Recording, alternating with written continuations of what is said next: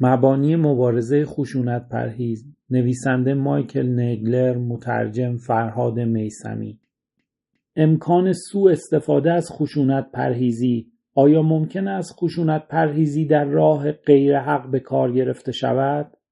خشونت پرهیزی در صورتی که به درستی پیشه شده باشد قابل سوء استفاده نیست. اگرچه متاسفانه نام شرافتمند و به خشونت پرهیزی ممکن است مورد سوء استفاده قرار بگیرد که به فراوانی هم می‌گیرد.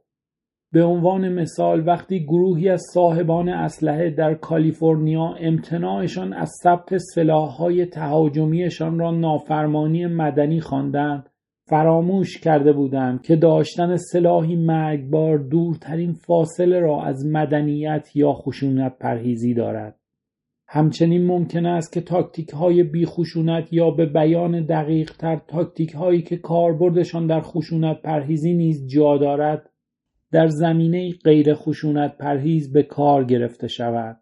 در 1991 در هند راه پیمایانی در صدد برآمدند که وارد ایالت گجرات شوند تا به ساخت سدهایی روی رود نارمادا اعتراض کنند.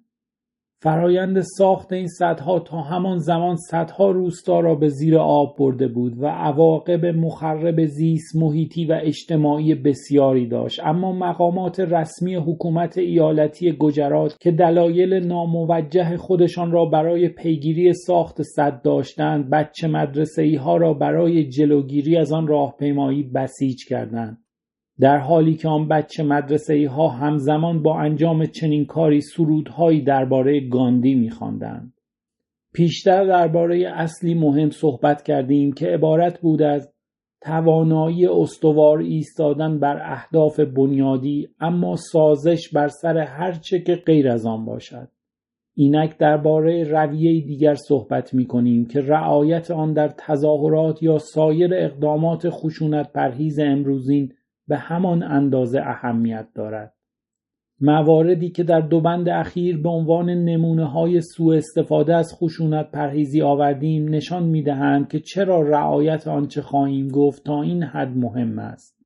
در یک جنبش خشونت پرهیز بایستی از گلالود کردن آب توسط کسانی که هنوز مدافع خشونت ورزیان جلوگیری شود. محض نمونه در طی جنبش اشغال که اصولا خشونت پرهیز بود کسانی بودند که فکر می‌کردند به کار بردن یک کمی خشونت اشکالی ندارد. مثلا اینجا یا آنجا شیشه ای را شکستن یا مخزن زباله ای را آتش زدن. آنها این کارها را تحت عنوان آنچه که تنوع تاکتیک ها میخواندندش روا می‌دانستند. اما این به معنای تباهی و انحراف خشونت پرهیزی است. حتی وقتی کسی قضیه را از هیته اخلاقی خارج کند و به مسئله از حیث نتیجه دادن نگاه کند خصوصا نتیجه دادن در بلند مدت واضح است که حتی یک کمی خشونت هم جنبش خشونت پرهیز را مبهم و دو پهلو می سازد و بنابراین ضعیفش می کند.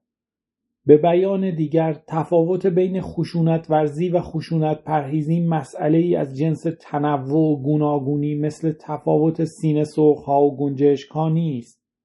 به جای آن واقعا اینطور است که آنها متضاد هم هستند و پیامدهایی متضاد با یکدیگر دارند. این را هم علاوه کنید که خشونت پرهیزی به هیچ وجه یک تاکتیک نیست بلکه نیروی خیر زندگی است. نقش رنج کشیدن در ساتیاگراها در اردوگاه تجمیع آشویتس که به صورت همزمان اردوگاه کار اجباری و بعدها اردوگاه مرگ هم بود در 1942 به سبب آنکه یک زندانی گریخته بود ده زندانی لهستانی از سایرین جدا و به سلولی زیرزمینی برده شدند تا آنجا از گرسنگی جان دهند. در عین شگفتی همگان یک زندانی دیگر پا پیش گذاشت و درخواست کرد که به جای یکی از آن مردان نگونبخت بمیرد. او کشیشی به نام ماکسیمیلیان کلبه بود که اکنون به عنوان قدیس آشویتس شناخته می شود. اگرچه او به واقع چند روز بعدتر اعدام شد فداکاری الهام بخش او تغییری عظیم در روحیه زندانیان ایجاد کرد. این امر احتمالا موجب نجات صدها نفری شد که در صورت عدم تقویت روحیه در برابر یأس و بنابراین در آن شرایط غیرقابل تحمل در برابر مرگ مقهور می شدند. وقتی که منازعه ای ساتیاگراها را ایجاب می کند یعنی آن هنگام که منازعه به مرحله دو از نمودار ما در فصل سه می رسد می شود که کسانی فلحال متحمل رنج باشند اما تاباوری آنها که ناخواسته به طول هم انجامیده باشد قلوب حریفانشان را تکان ندهد و بیدارشان نکند.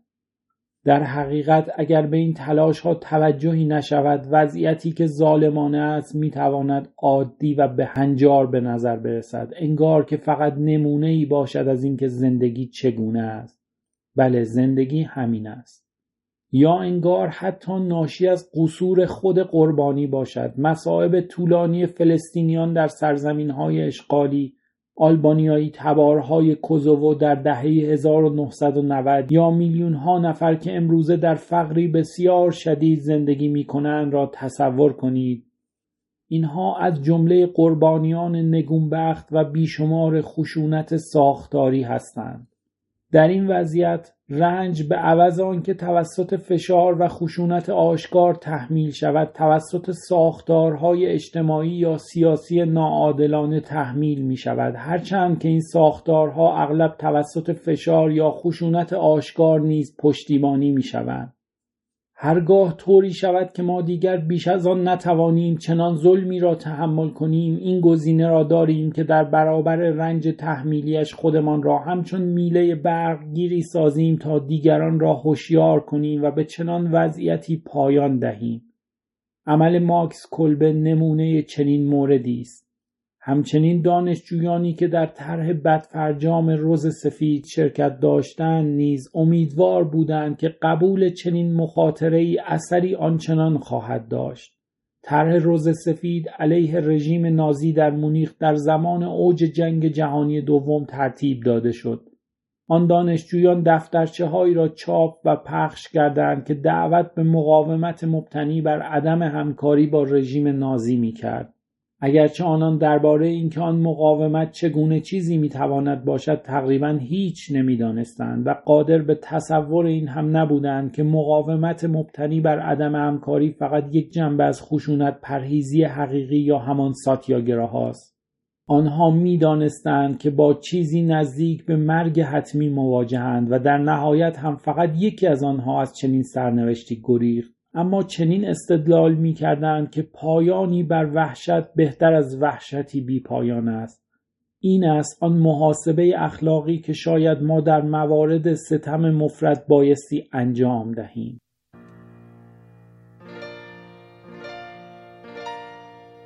اعتصاب غذا در ساتیاگراها مرگ در خشونت پرهیزی احتمال وقوع کمتری دارد تا در منازعات خشونت آمیز اما همانطور که ماکس کلبه و طراحان روز سفید نشان دادند گاهی اوقات لازم می شود که جانمان را در معرض مخاطره قرار دهیم.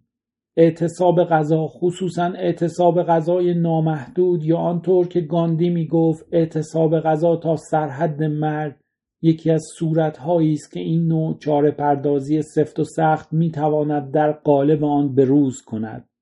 اعتصاب غذا به عنوان بخشی از اقدام به قبولاندن در محله سه از یک منازعه خشونت پرهیز خصوصا اگر محتمل باشد که به مرگ خود آن کسی که پای در این راه می‌گذارد منجر شود می‌تواند روشی قدرتمند برای بیدار کردن دیگران درباره ظالمانه بودن یک وضعیت باشد و نشانی باشد از رضای خاطر شما برای پذیرفتن هر رنجی جهت اصلاح آن وضعیت. هرچند این روش می‌تواند به جای ترغیب و راضی کردن طرف مقابل او را از طریق اعمال فشار و زور به تغییر رویه وادار کند که چنین امری آن را در ضدیت با روح ساتیاگراها قرار می‌دهد. بنابراین اعتصاب غذا به عنوان کنشی زیل ساتیاگراها نه به عنوان عملی برای تزکیه نفس فقط باید که درست به عنوان آخرین چاره اختیار شود و حتی در آن وقت هم فقط با رعایت شرایطی بسیار دقیق و معین بدین شهر. یکم فردی که اعتصاب غذا می کند باید مطمئن شود که او شخص مناسب برای انجام این فداکاری است. این امر مستلزم آن است که فرد مهار امیالش را در دست داشته باشد. حتی مهار میلش به زیستن را و نباید نفرت از حریف در انگیزش او نقشی داشته باشد. دوم این اقدام بایستی کسانی را مخاطب قرار دهد که به احتمال زیاد بتوانند با این سخت این کنش ارتباط برقرار کنند. اگر آنها حتی چنان حدی از ربط را احساس نکنند یا منطق فداکاری را در نیابند همچنان که در جهان غرب اغلب اینطور است اعتصاب غذا راهکار نابجایی خواهد بود. سوم اعتصاب غذا بایستی برای تحقق هدفی واقع گرایانه طراحی شود. مطالبه کلی برای صلح جهانی یا چیزهایی شبیه به این. توضیح مترجم. مثلا درخواست آزادی همه زندانیان سیاسی در یک نظام تمامیت خواه پایان توضیح. اگرچه خواسته هایی شرافتمندانند از طریق اعتصاب غذا قابل دستیابی نیستند. همانطور که تقریبا همیشه مصداق دارد اعتصاب غذا کنندگان نتوانستند از پیش به جلب توجه و اثرگذاری قانع کننده بر پندار میلیون ها تن از مردمان دست یابند. چهارم اعتصاب غذا بایستی فقط در متن کارزاری به راستی خشونت پرهیز به کار گرفته شود نمونه اعتصاب غذای زندانیان ارتش جمهوریخواه ایرلند در زندان لانکش هیچ یک از این معیارها را برآورده نمی‌کرد. بنابراین به رغم شجاعت و فداکاری اعتصاب کنندگان ده انسان جانشان را از دست دادند بی آنکه این امر به هیچ تغییر اجتماعی مشهودی بیانجامد. در خاتمه به یاد داشته باشید که اعتصاب غذا نباید در پیش گرفته شود مگر زمانی که تمام گزینه های دیگر ناکارآمد و از رده خارج شده باشند.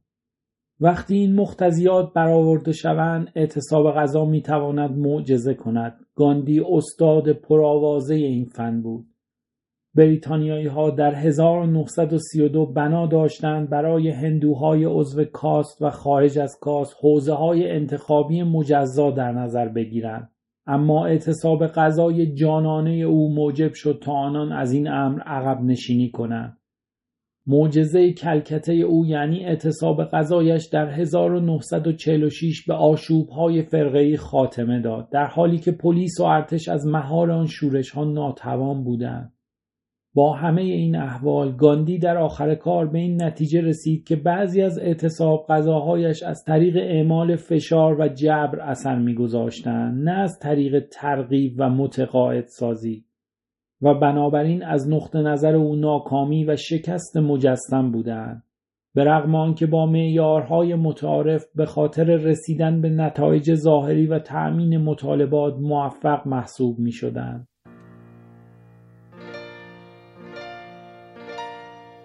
به دست گرفتن کنترل.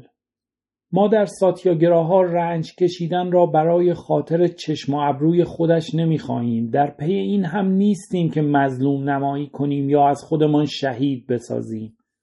اما در عین حال تفاوت عظیم بین این دو نوع رنج را درک می کنیم. یک رنج منفعلانه ای که میلیون ها نفر بدون هیچ حاصل قابل توجهی متحمل می شوند و دو هموار کردن رنجی بر خود با رضای خاطر به منظور دستیابی به هدفی والاتر وقتی چاره دیگری نباشد. این نوع اخیر تحمل رنج است که نیروی خشونت پرهیزی را وارد و درگیر پیکار می کند و همانی است که کینگ نامش را رنج بردن بیمزد و منت گذاشت. مبارزات خشونت پرهیز خصوصا در منازعاتی که تا مراحل انتهایی به پیش رفته باشند می توانند سخت و طوفانی باشند. از این رو بجاست که نکته بعدی را به خودمان یادآور شویم. رنجی را در نظر بگیرید که به واسطه تن دادن به یک وضعیت ظالمانه حاصل آمده. همینطور رنجی را در نظر آورید که در اثر کاربرد خشونت برای غلبه بر آن وضعیت ظالمانه پدید می آید. حالا اگر حالت سوم یعنی خشونت پرهیزی را با دو حالت پیشین مقایسه کنیم می‌بینیم که در بلند مدت رنجی که در یک مبارزه آری از خشونت به صورت داوطلبانه پذیرفته می شود از هر دو وضعیت پیش گفته بسیار کمتر خواهد بود. به عنوان مثال اگرچه کما بیش در حدود هزار نفر طی مبارزات خشونت پرهیز برای استقلال هند جان خود را از دست دادند خصوصا در قتل عام آمریتسار در 1919 اما در مقابل میلیون ها تن از مردم به عنوان قربانیان منفعل و پذیرای وضعیت ظالمانه جان باختند. نظیر اوضاع در طی قحطی بنگال در 1943 همان هنگام که تقریبا تمام محصول برنج کشور جهت استفاده ارتش بریتانیا ضبط می‌شد. به عنوان مثالی برای آن حالت دیگر همانطور که کینگ خاطر نشان کرد در طی شش شب شورش در دیترویت مردمان بیشتری کشته شدند تا در طی شش سال نافرمانی مدنی در جنوب آمریکا برای حقوق مدنی سیاه بوستان هنگامی که رنج کشیدن اجتناب ناپذیر شده باشد دو قاعده سرانگشتی درباره آن وجود دارد. یکم هرچه که زودتر و سریعتر بتوانیم فعالانه و خشونت پرهیزانه به یک منازع واکنش نشان دهیم برای حل آن به رنج بردن کمتری محکوم خواهیم بود. و دوم هرچه که بیشتر برای رنج کشیدن داوطلبانه مهیا باشیم رنج ناخواسته کمتری بر ما تحمیل خواهد شد.